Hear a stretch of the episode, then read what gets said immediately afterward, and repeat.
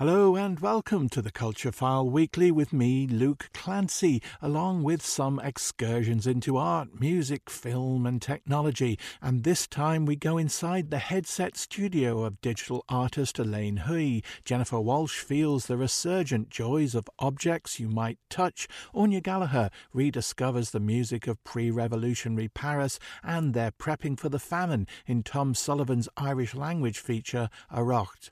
But we begin in the art artist's virtual studio. Elaine Hoey's new solo show Mimesis involves works experienced on screen and in headsets, as well as in a new departure for the artist, some objects that have jumped the digital divide and now sit on the floor at Solstice in Navan. Culturefile took some walks in both RL and VR through the show with Elaine Hoey to hear about digital sculpting, the stupidity of crowds, and the amorality of technology. This part of the exhibition is one that I've got to put on some a headset to experience. That's right. Um, it's a virtual reality artwork. Um, so you basically put on the headset, and this work kind of was very influenced by ideas of crowd contagion and the swarm and how we are mimetic in that sense. We will follow a crowd without really understanding why we are following a crowd. So this work, uh, when you go in, you first meet a sort of a swarm, which is an AI which looks ghostly like a human. And um, at times they will consume you, and at times you will be outside them. So I'm not on for being consumed. um, yeah, but it's not real. My name is Elaine Hoey. Uh, I'm a new media artist, and we're in Solstice uh, Art Centre in Navan, and we're at my new show, Mimesis. I've used um, virtual reality, some video based work, some motion capture, uh, some sculpture type work, fabric print.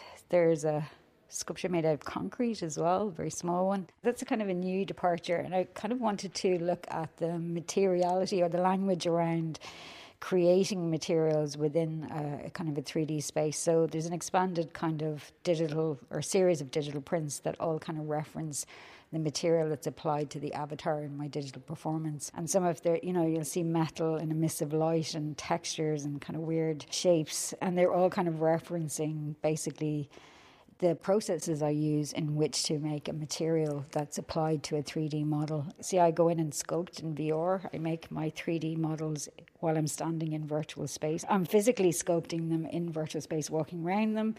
For that, I was kind of interested in, in, in you know the avatar uh, that you see on the screen it, yes it looks alive but actually it's exactly it's the same the headgear, really. process. Okay. um, and this is also for, for covid precautions. So this is a rubber piece that goes over the headgear. So the part of the head of the or set that touches your face will be covered with a band that we can then remove and uh, clean etc and leave for 72 hours. Okay?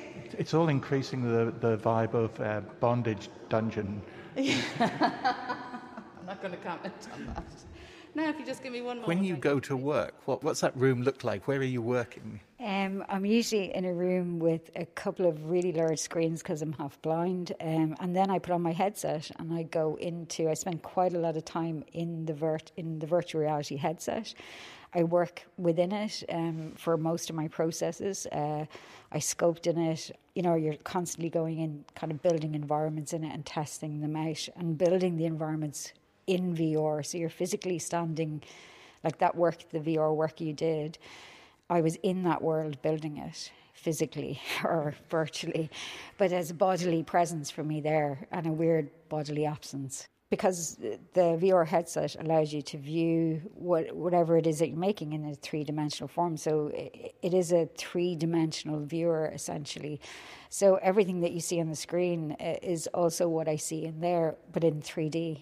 So um, when you go into the VR work, that's very much exactly what I see as well three dimensional forms. You use your controllers as uh, kind of hands, and there's even hands in there. So you looks like you're using your physical hands. They're responding to your hands. So you're, you know, you're basically a disembodied head and hands, but kind of walking around building stuff in virtual space on your own, which is quite strange. But I really like that process of the physicality of me doing it rather than kind of moving a mouse around a screen. I like the physicality of going in because I walk around the space and I move around it as I would a real sculpture in physical space. My body's involved in the whole process of making and building. I'm seeing the the running man who's sort of uh, like one of those video game characters stuck in the corner of a scene. He's just kind of running on the spot. Now there are hundreds of that same fella rioting around me. Feel quite like a ghost. All these people are sort of running through me. It must put your your body when you come out of that environment into a, into a very strange kind of space. There's no sense of time, so there's no daylight, no night. There's no time passing in VR, so you have no indication of how long you've been in there, whether you've been in ten hours or two hours. You have no sense of time. So that's always a bit strange when I come out and I realise that it's, you know, two o'clock in the morning and I've been in there for eight hours. So time is a weird, has a weird dimension in there. It can feel very short. That's it? Okay. Yeah. So do you want me to remove the headset for you? Yeah, thank you very much. Oh. Now, mind your glasses there. Got them? They're just sort of embedded in the headset there. When you walk into the gallery, you see two very large um, video screens, kind of pr- positioned maybe like they were um, two eyes. Uh, so that work is called Slow Atrophy Swells. It's a digital uh, performance work. Um, I perform it myself, and I use kind of new technologies like uh, facial capture and motion capture. So what we see is an avatar. Yeah, it's a new release called a MetaHuman, and the, the newest type of digital human and I wanted to kind of take this really uncanny uh, looking being and start to think about having it critique itself, but also critique humans. And it's almost monstrous in a way, you know, in that kind of Mary Shelley Frankenstein, I'm creating a monster here. And uh, I'm also interested in the fact that it's grafting my data, you know, which I think a lot of technology does, like AI um, and the kind of new technologies are kind of basically harvesting the human. Do you feel when you've created a, piece like that or done the digital performance that you've lost something to the avatar? I think there's two aspects of this that interest me. One is the kind of negative side, which is the critique of where is this all going, but also this other side of the idea that identity is fluid, that we can be whoever we want to be, we can play with that, and and around kind of Katherine Hayles, how you know her cyborg manifesto, this idea that identity is much more fluid on the internet and how technology has opened up conversations around where identity should be and where it should go. So they're really interesting conversations that this kind of thing can bring up. Uh, you know, in a kind of a post human way, we're learning to live with this is a reality. So, how do we navigate this reality? Ultimately, it's just a piece of hardware and software. We've got to do something with it as humans. We need to find its potential past entertaining us or, or killing us. One or the other. There's not much in between. Ultimately, there is no necessarily bad technology, just bad humans.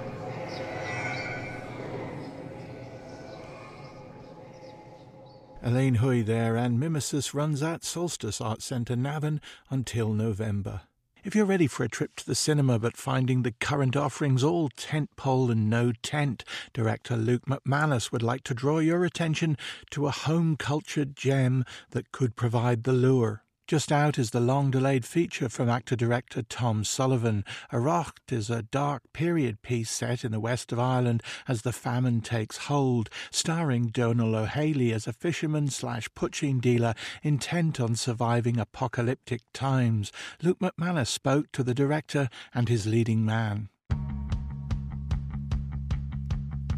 Cinema was one of the first casualties of the pandemic, and like all of us, it's only now emerging, blinking and somewhat shell shocked into the light. The movies announced their return by rolling out the biggest gun of them all. But James Bond has some company at the box office in the form of Coleman Sharkey, the hero of Arracht, a new Irish film that, appropriately enough, shows a society in crisis in the face of a virulent infection. You might remember Arracht's writer and director Tom Sullivan as an actor. He rather presciently played an ambitious filmmaker in John Crowley's debut, Intermission. His own debut feature is nothing like Crowley's energetic urban caper. Arracht is a measured, beautifully realised portrait of 19th century Connemara on the eve of disaster.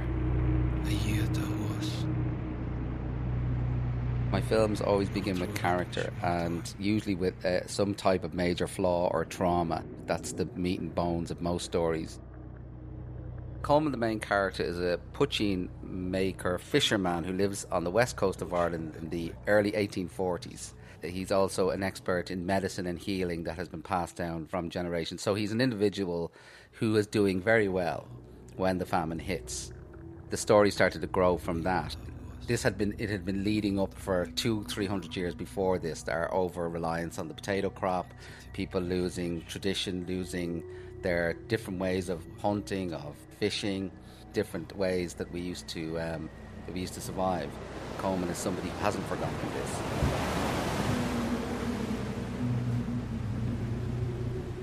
The character is at the story's heart, and Donal O'Haley, the actor who plays the role, is undoubtedly the heart of the film. It's the kind of career defining performance that comes along once a decade.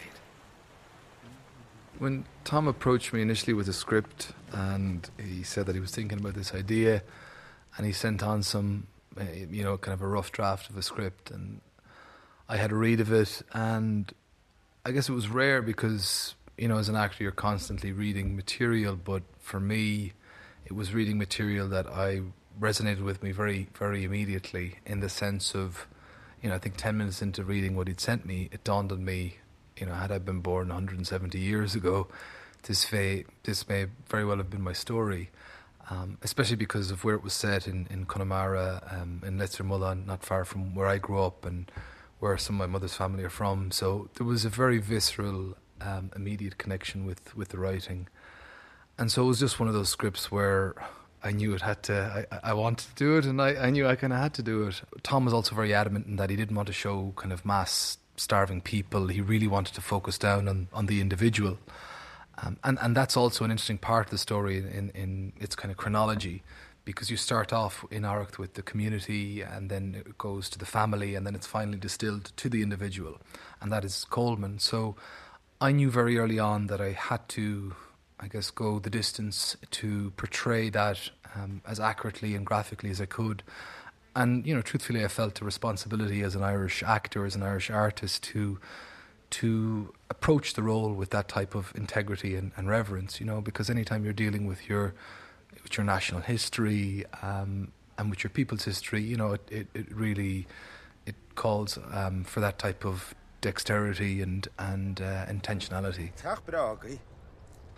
That involved losing, I guess, a stone each month for four months. So I, I think I started the journey at about 13, three quarters, and then by the time we got to shooting Arracht, I was just kind of around nine and a half stone. Um, but you know, as severe as that sounds, and it was quite a difficult endeavor, mentally especially. I felt very lucky as an actor that there was that in to the character because you're always looking for your way in to tell any story, and I knew that if I focused on the physicality of Coleman, that that would take me to where I needed to be psychologically, and that was the case. So um, as difficult as it was, I was actually very grateful um, for it too. Because he had to drop all the weight, he was forced to become a method actor. And he learned that that's the way he would want to do all roles from now on. That you put yourself in the world of the character as much as you can, and then when you turn up on set, you actually don't have to act. And that is almost what you need from a great film actor is that they're in front of the camera, but they're not acting. They've forgotten. They're just being. That's what donald did for us the chilling moment when Coleman first smells the potato blight in the wind presented a unique filmmaking challenge. When, when I was shooting it, people were worried uh, um, that it wouldn't come across. You know, how do you get a smell to come across? But the guys who did the music, Keela, did this incredible, almost rotting sound.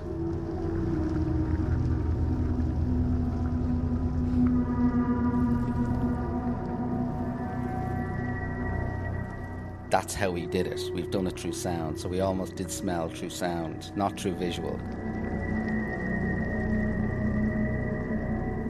If Arracht shows anything, it shows the survival instinct of the human spirit. I think that's the real message of the film, and I, so I, I, I think it's a story that has great relevance today for many reasons, um, and I guess again to reiterate that it's a story of of hope and survival, and I just you know I, I'm.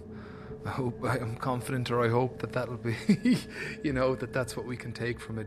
I also think as a film, it didn't feel like this is from the wind that shakes the barley, Michael Collins, Black Forty Seven world. To me, it's very much in the road, the revenant. It's a much more psychologically interesting and sort of universal kind of a take on it all. It's it's, it's really an individual story of survival, and it could be set 200 years in the in the future, even you know, and just what what that part that's within us all that propels us forward, even in those moments where there is no light or there is no hope, but yet we strive on. And I think that's the incredible thing about you know the, about human beings, you know.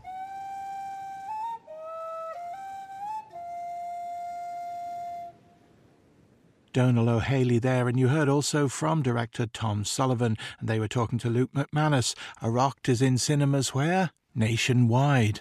Now, an invite to the salon of Anne Louise Brillon de Jouy was a dream come true for the average pre revolutionary Parisian party boy and girl, not just because Madame Brillon de Jouy, who sat for Fragonard, was a magnet for celebrities from Boccherini to Benjamin Franklin, who roomed with her neighbour Monsieur Le Ray de Chaumont, Grand Master of Water and Forests and honorary intendant of the Invalides, but that's quite literally another story. The real glittering attraction of a session at the Brillon was that Madame might play, and might play her own music. The whole salon scene cooled considerably, what with the revolution and all, and though she continued writing music, like so many women composers, Brillon de Jouy's music went unpublished and all but forgotten. But come 2021, her piano solo music, played by Nicolas Horvath, has been gathered together for the first time on Brillon de Jouy, the piano sonatas discovered. Anya Gallagher reports.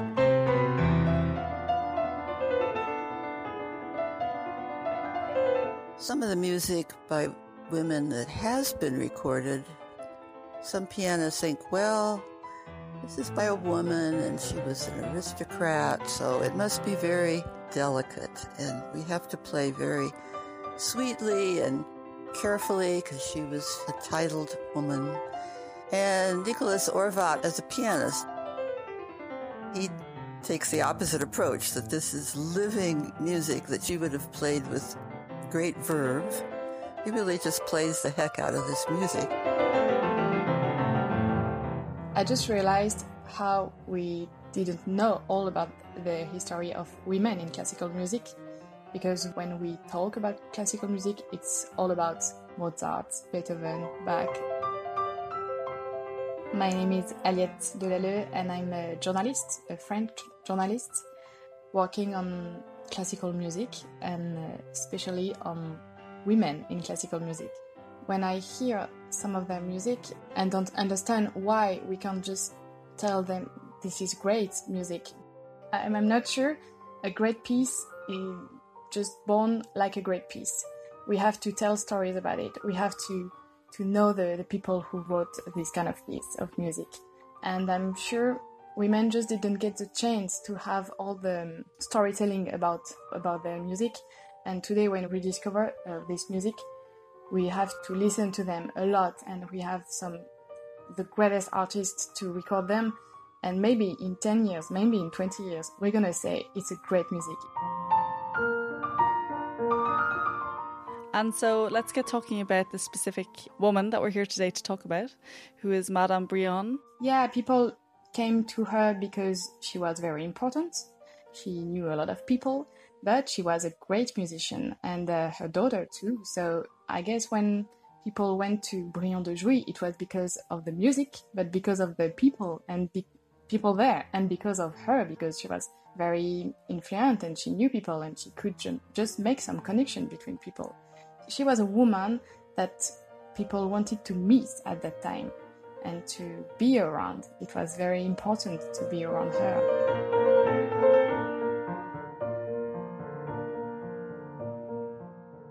Well, my name's Deborah Hayes, and I'm retired from the University of Colorado in Boulder, where I taught musicology.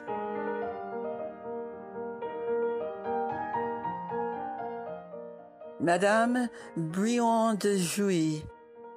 She was known in her time as a fantastic pianist, but she was an aristocrat, uh, well, a noble, in a noble family. Her husband was nobility.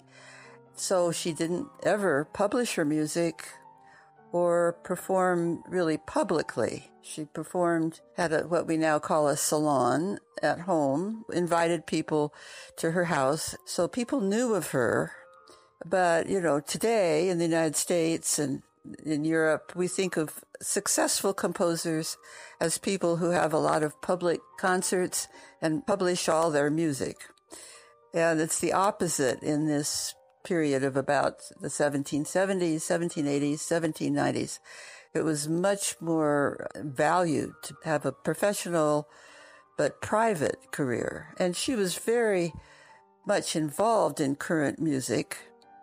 She had all sorts of musicians come and perform in her salon. So she knew all about opera and all about the latest orchestral music and the latest keyboard music. She was quite an inventor on the piano.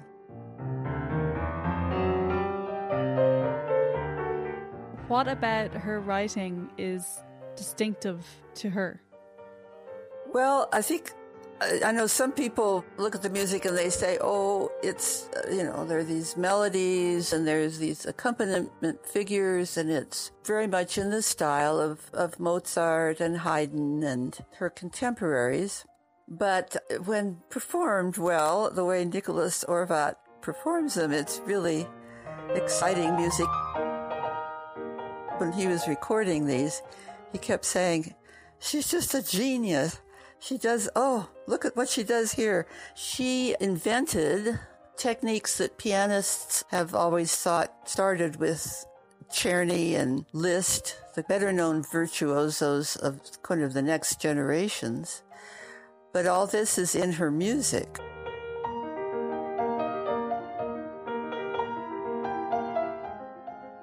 She wrote almost 100 pieces of music but it was very intimate music. A lot of women in history just wrote music we can hear in a small group of people in a private place. So we found a lot of music for the pianoforte, a lot of lieder. Um, it's called melody, melody in French, and uh, for voice and um, music uh, for just small group of instruments. It was not symphony. It was not opera. It was not a huge piece of music that mm, can be published and can be here in a theater and something.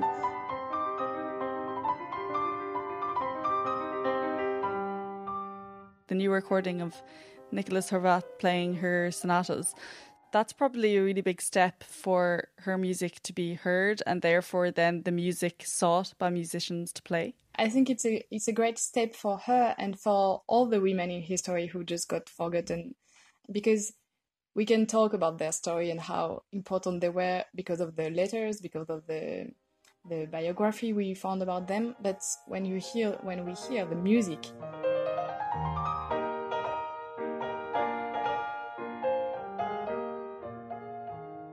we can just have an, another way of dealing with their lives and maybe one recording is not enough. We have to record her music with different uh, instruments and i would love to hear it like from different people and maybe in concert too because it's very different to hear the music recorded and in concert. And um, and i hope people can hear the music like the music and maybe do something else with it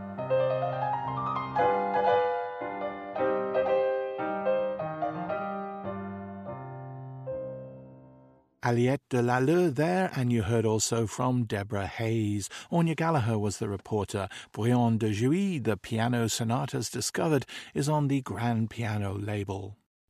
And finally, this week, Jennifer Walshe with her latest Things Know Things, which this time springs from a visit to a Neolithic site in County Clare.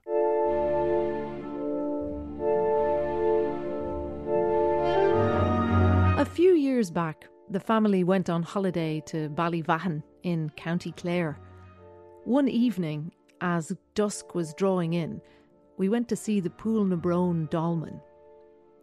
Now, Poulnabrone is spectacular. If you haven't been, you should go. The dolmen stands on a desolate height over the road, an angled table built from slabs of rock many, many thousands of years old. Unusually enough, we were the only people visiting, and we lingered for a while and got chatting to the man from the Office of Public Works who was checking the site over. The OPW man explained to us that he loved his job, he loved taking care of the dolmen, but that the bane of his existence were the dolmen selfies. People had no respect. People were climbing over the rope that cordoned off the dolmen, they were climbing inside of or on top of the dolmen, and worst of all were the naked dolmen selfies.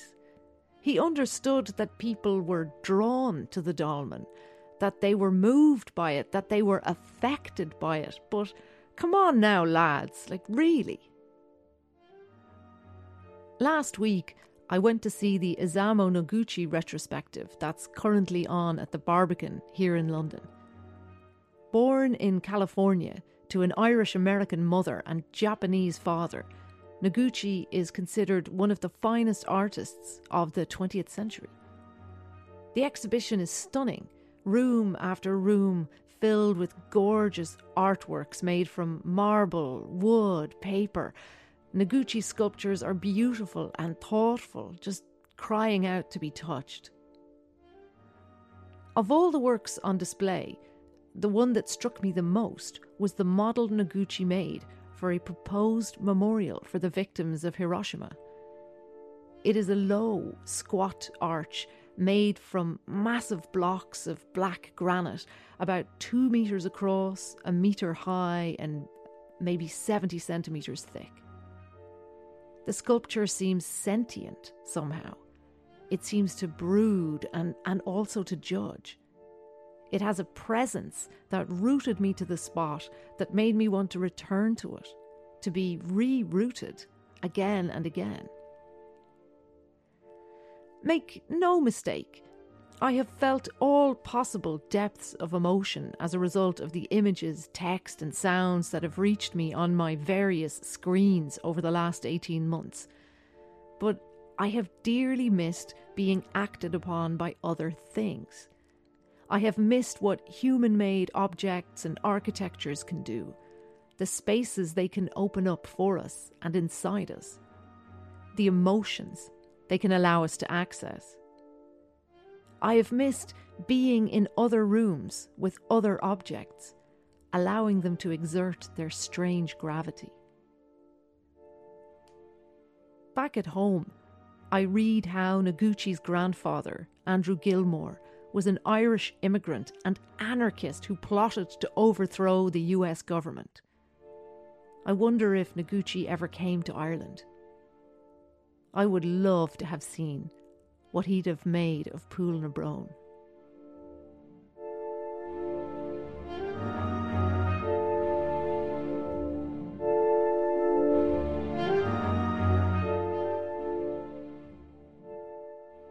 Jennifer Walshe there, bringing to a close this edition of the Culture File Weekly. We'll be back with more semi tangible experiences next Saturday tea time. Till then, bye now.